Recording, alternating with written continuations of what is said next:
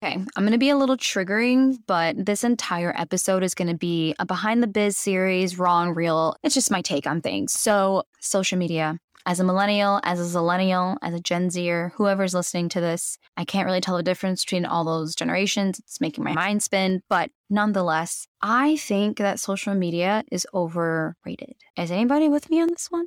Please tell me you clicked on this because you believe the same. But coming from a generation, which is mine as a millennial, having MySpace, Facebook, Instagram, all the things, but when it was simple and non-business related, like I'm quite simply over sharing every aspect of my life. Welcome to the Hello CEO podcast, the show that is going to propel your business forward 1 week at a time by putting you back in the CEO chair where you belong. I'm your host, Alora Rochelle, and in 2 years, I built a successful six-figure wedding photography business, and I'm going to tell you exactly how I did it. My style is giving it to you just like a business coach, straight, raw, and real. So if you're a photographer, creative, or business owner looking to market, grow, and scale your business fast, keep listening. Tag me on Instagram stories that you're listening, and let's dive in.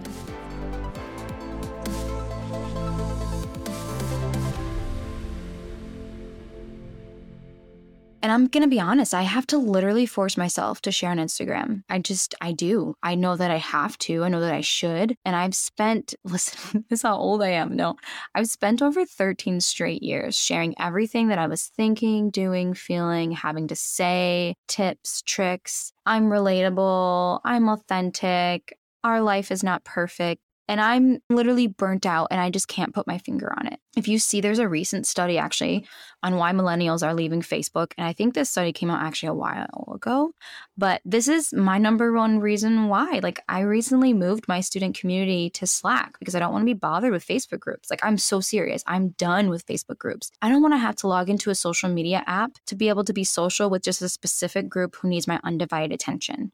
And so I removed all of that and moved it to Slack. Now, I am kind of debating if I should keep it on Slack or move it to this new platform called Circle, but that's neither here nor there. So I'm going to take you on a little journey of when I had this realization. The beginning of 2020, I was pregnant. There was a pandemic. We had plans and they all fell through. And there was just so much going on with the world, and the world was so heavy, and it feels like yesterday. I can't even explain to you how much it feels like yesterday when we all saw on the news that there was a mandate where we couldn't leave our house. And I was just like, what is happening? And do you know how painful it was to show up on social media and like be normal when we were all breaking, like mentally just so hopeless. We weren't able to go anywhere. And I feel for my friends that didn't have families, that didn't have a spouse, because they were literally alone. And to be alone, like actually alone, not able to leave your house, but only having social media to be your socialization is just so unhealthy. I'm trying not to get back there into the past, but it has been such a wake-up call. It was the wake-up call that I never knew that I needed. So when we were forced not to leave, I was having nervous breakdowns. I feel panic attacks in my sleep, like whatever is unstable, you can probably name it. I would walk up the stairs on the way, take a shower just for like a breather, and I would just be crying, and I had no idea. I just felt hopeless. I was like, what is happening? What is happening? There was no peace. There was no sanctity. The strongest people were falling apart. You know, it was insane. It felt like a dream. Actually, it felt like a nightmare. It felt like a nightmare that you just could not wake up from. And I 0 out of 10 do not recommend it being pregnant because, oh my gosh, the emotions and hormones are already insane on their own. But there was something I realized throughout all of that pain. I was actually overworked and already mentally unstable, and I didn't even know it. I was in a robot mode and I had no idea. I was miserable, actually. I was like a functioning, miserable hustle mentality person. I've never said no to other people and never said yes to myself. And so learning that was probably the biggest lesson I ever needed. I can't even explain to you how full my weeks were with events that I did and didn't want to go to. I said yes to things that I didn't want to do, and maybe it was a people-pleasing thing I had to get out of, but I don't know. It basically felt like a year, if it wasn't a year, but a year of just like solace and kind of realizing that I was in survival mode in so many ways, and I will never go back to that ever again. I literally was speaking to one of my aunts, and she said, I had no idea how busy we were and how much life we did not experience, and I will never go back to that again. We are taking control of our calendar. We are making more time for vacation and family, because at the end of the day, that's all you have. And that shook me to my core. I mean, I was in the middle of trying to reason with myself and my life and my family and what the future was, but taking control and not just laying around and letting everyone tell you what to do felt like the most empowering thing that could ever happen. And I learned so much just from that conversation alone. But due to the state of the world and the rest of us that were hopeful that it would stop being on fire, I shared less, and then I shared more, and then I shared less, and then I had my son in 2021. Oh, snap, that rhymes. I learned how to ghost. I ghosted my social media for a couple months, I think 3 to 4 months. My social media manager ran it. She was amazing. I hired her like 3 weeks before I had the baby, and she was like, yeah, girl, I got you. Love her. And it was the most freeing thing ever. I can't even explain to you how freeing it was to show up on Instagram and post stories when I wanted to, if I wanted to. But she pretty much took over all the education things, had them scheduled, same for Instagram stories that were scheduled. And I would just post a little BTS of my son and me just relaxing and trying to, heal. But I ghosted my podcast, of course, where people were like, hey, do you do this anymore? And I did batch like 6 months worth of content, but not a year's worth of content. But nonetheless, I realized that less access to me and sharing less was the answer. And it was like the healing that I needed. I needed to ghost, as crazy as that sounds. And after dealing with 2 years of this madness, I realized that every single thing that I thought had to do, be funny, share my life, whatever else I was doing, became something of the past. Like there may come a time where I really do go social media forever and probably grow a garden. And I wish I was joking. I keep making comments about it on Instagram and I'm like, not kidding. Like I'm so serious. I contemplate and talk myself out of this so many times, like monthly. And then I thought to myself, you know what? I cannot be alone in this journey. So that's why I'm recording this podcast, to kind of like give you that validation if you are still trying to get it together. Like, it's fine. I don't think anybody was taught how to maneuver the after effects of a pandemic that's still kind of ongoing, but not as serious as it was in the beginning. I have lost friends. I have literally lost friends while driving to an engagement session, wearing sunglasses because I bawled my eyeballs out on the way, shot the session, did my performance, and went home and just cried because they died.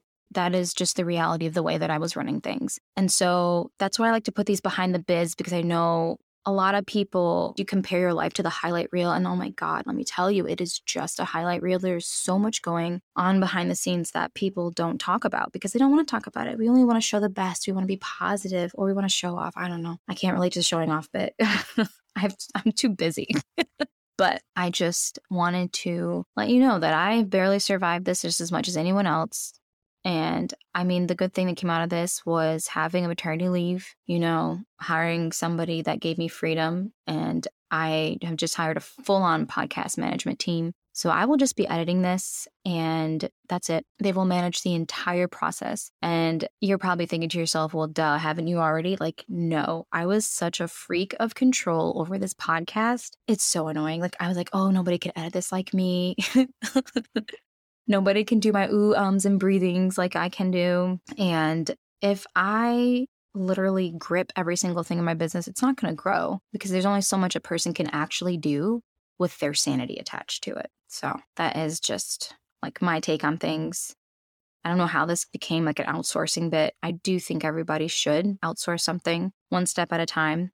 I am going to have an episode about that. Like your first hire, you're just hiring a VA and then moving up eventually if you want to. I think it's essential. Do you really want to do all the things all the time in your business? Like, yeah, you build it, but do you always want to work in it, or do you want to work on it? I'm at a place now after being in business for what seems like a decade, it's almost a decade, and I'm ready to let go. I am ready to take everything away, wash my hands, spend time with my kids while they're still young, while they still want to be with me. Because in a couple years, they're not going to want to hang out with me anymore. I'm not going to be fun. I'm not going to be cool anymore. And so I'm taking advantage of that. The early years go by so fast. I can't even believe my daughter is going to be in kindergarten. And her entire life, I've worked like a dog. And luckily, they, you have until what, 4, 3, from age 4 to 7 where their personality is like dead set and who they are as a little person. And I want to make sure that she knows that you can have a business, you can be successful, but you don't have to be a slave. You don't have to always be working. She's at the age now where she's like, Mom, are you done working? Oh, Mom, you finished work? That's great. And I'm like, yeah, I know. It's like 6 o'clock and that seems late for you who only went to school until 3, but I'm doing my best and taking it one day, one step at a time, one outsource here or there, one strategy at a time. And I say, give yourself grace. And I want to leave you with this article that just blew my mind. So if you want to take a social media break, I encourage you. I think it'll be something good. I think you'll come back to the space more creatively energized. And if you really feel like you get on this app and you are overwhelmed with comparison, with defeat, and you leave this app feeling worse, then it might be time to unfollow people. Like, who cares what people think? Really? You're going to let that run your life? Unfollow, clear your mindset. Unfollowing 1,000 people and unfollowing 500 could be that one piece of clarity that you needed because you need to save yourself from yourself. You know what I mean? It's insane to think that we care so much about what people think that we will literally harm ourselves or put ourselves in a harmful situation and they're the only person benefiting. Anyway, I'm off my TED Talk and my pedestal here, but this is what the article said about social media. So it says, excessive use of social media can cause depression, unproductivity, and a lack of motivation. Well, I used to spend hours scrolling through Facebook and Instagram, but not having them now, the lack of notifications had made me so much more focused and productive. I'm actually getting things done. I think that person's name was Ollie. Several millennials who are opting out of social media are feeling more productive, less negative, and insecure, and can see a positive change in their real social life. Sorry, I can't. Okay. Their mental health is improving, and they feel more fulfilled. Quitting social media, then, seems like a positive change for them. It was an article on shethepeople.tv. I will link it in the show notes if you want to read it, because I think it'll benefit you a ton. And this is your permission. This is your validation if you've been feeling this way, but it's also your permission to break free and do the thing that you're meant to do, that you want to do, whatever. I encourage it. I do. And if it's time to part-time outsource some things so that you don't even have to log in and post anything like me, I suggest it. I really do. Even if it's like an hour a day, you know?